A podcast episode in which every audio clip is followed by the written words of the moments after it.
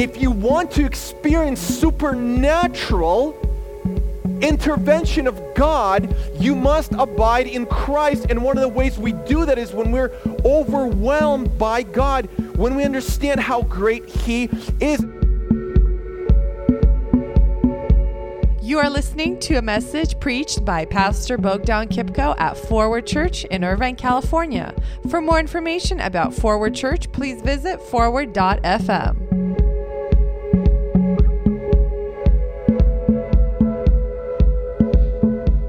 I remember I worked in one particular team environment where I was taught and trained a lot of skills and a lot of knowledge. And what I began to notice is that the more I learned and the more skills and the more knowledge that I acquired, the more people asked me to do. So, in a way, my compensation was not really being increased, but my level of work was. Maybe you've experienced the same kind of thing in your work environment, or maybe in ministry, or maybe in business, or in another sphere of life. It just seems like the more you know and the more knowledge and the more skills you have, the more people ask you to do things. And it just happens naturally. I've experienced it myself. And maybe you have been in a situation where you're like, hey, don't teach me anything new.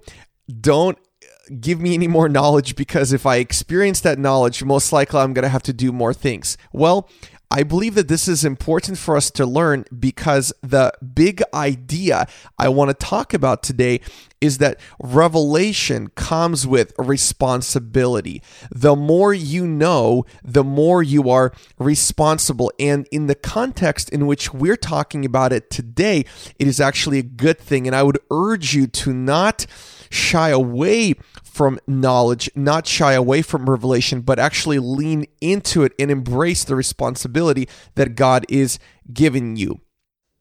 And this is exactly what's happening in Mark chapter 4, verses 21 and 25, where Jesus is sharing with us yet another parable, another symbolism that's going to teach us a lot about the character of who he is, about his kingdom, and how he functions, which is very different than what people would expect. So, Mark chapter 4, verse 21 25 says this Jesus said to them, Do you bring in a lamp to put it under a bowl or a bed?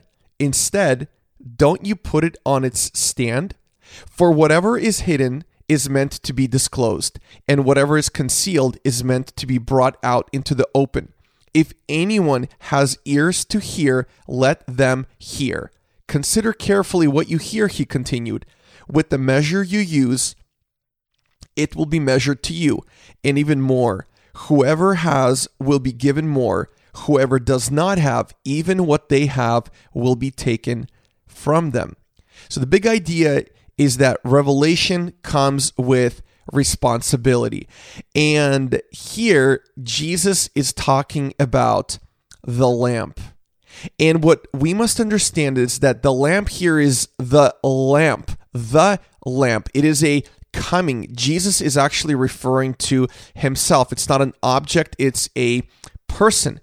And if you think about it, lamps are incredibly important. Whenever you come into your house after work or at night, what's the first thing that you're going to do?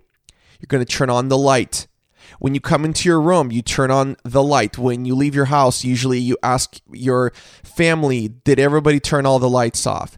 And I'm sure many of us have experienced stubbing our toe against the side of our bed when we came into our bedroom and we did not turn on the light. So, the light or the lamp or lighting fixtures in our home are incredibly important. In fact, almost immediately it is noticed when a light bulb is out.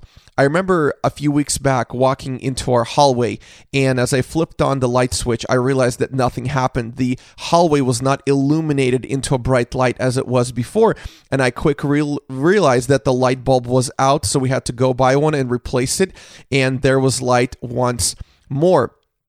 So, this concept of light or lamps or lighting fixtures is very normal for us. We have these kinds of things in our house. In fact, some of us are, we love light fixtures. We love to put them into our offices, uh, in our dining rooms, in our bedrooms, in our, in the kitchen, any type of lights. There's a whole marketplace for what kind of lights you can have. So this is very uh, common for us. We understand what lamps are, what lights are. And the thing is that nobody puts lamps or lights or lighting fixtures in a closet and puts a dark drape over them because that would defeat the whole purpose. That would be foolish and dumb. Of course, all of us put light and lighting fixtures in the most prominent of places so that this light can enlighten and illuminate everything else that's going on. Well, in this particular parable, Jesus is actually referring to himself as the lamp of God who's coming to bring light and revelation. In fact, Jesus and uh, God refers to himself as the lamp often in the Old Testament.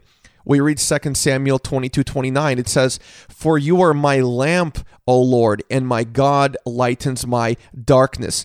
Psalm 119, verse 105 says, Your word is a lamp to my feet and a light to my path. So in this parable, Jesus is referring to himself. He is the lamp who, though not presently understood or even recognized, will eventually be proclaimed, will eventually be recognized. So, any present hiddenness or non recognition that Jesus is experiencing in this text is only temporary because one day, as the Bible tells us, the identity of Jesus will be openly proclaimed. It, it eventually will be universally recognized. This is why we read Philippians chapter 2, verse 9 11, that therefore God has highly exalted him and bestowed on him the name that is above every other name, so that at the name of Jesus, every knee should bow in heaven and on earth and under the earth, and every tongue will confess that Jesus Christ is Lord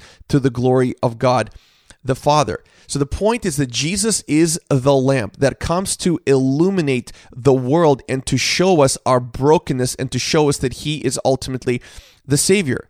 Now, many people today do not recognize Jesus as God, and the character of Jesus is that he ultimately won't force himself upon anyone, but there will come a time when eventually everyone will recognize Jesus as God. That is a promise. So the lamp on this lamp stand that where Jesus is talking about here asserts that Jesus is not subordinated to anything. Jesus is supreme over all things. Jesus is the light by which people are enabled to see. And that's what we must understand that true enlightenment, true peace, true knowledge, true revelation doesn't come from culture, doesn't come from philosophy, doesn't come from science, doesn't come from tradition or even religion. True enlightenment comes from knowing Jesus and knowing his word. This is why Jesus in this particular parable is saying that when somebody brings in a lamp into a household, you don't put a bushel or a bucket over it. You don't put the lamp under a bed, but yet you put the lamp in the most prominent place in the most prominent position so that everyone around could see the beauty and the marvel and the magnificence of it, and so that people could experience revelation from it. Why? Because revelation comes when an illumination of your current situation comes to light. It's almost like when you're going through a difficult moment or you're going through a season where God has not yet answered many things to you, but when you look to Jesus, He illuminates your situation and He kind of shows you that he's not trying to save you out of your issue, but rather he's trying to save you amidst your issue. Jesus is the lamp who comes into your darkness, who illuminates your darkness, who shows you his glorious light and allows you to find peace and hope in him and in him alone, regardless of how dark your situation can be, because Jesus is that lamp who is a light onto your path and who ultimately deeply cares about you. You are listening to a message preached by Pastor Bogdan Kipko at Forward Church in Irvine, California. For more information about Forward Church, please visit forward.fm.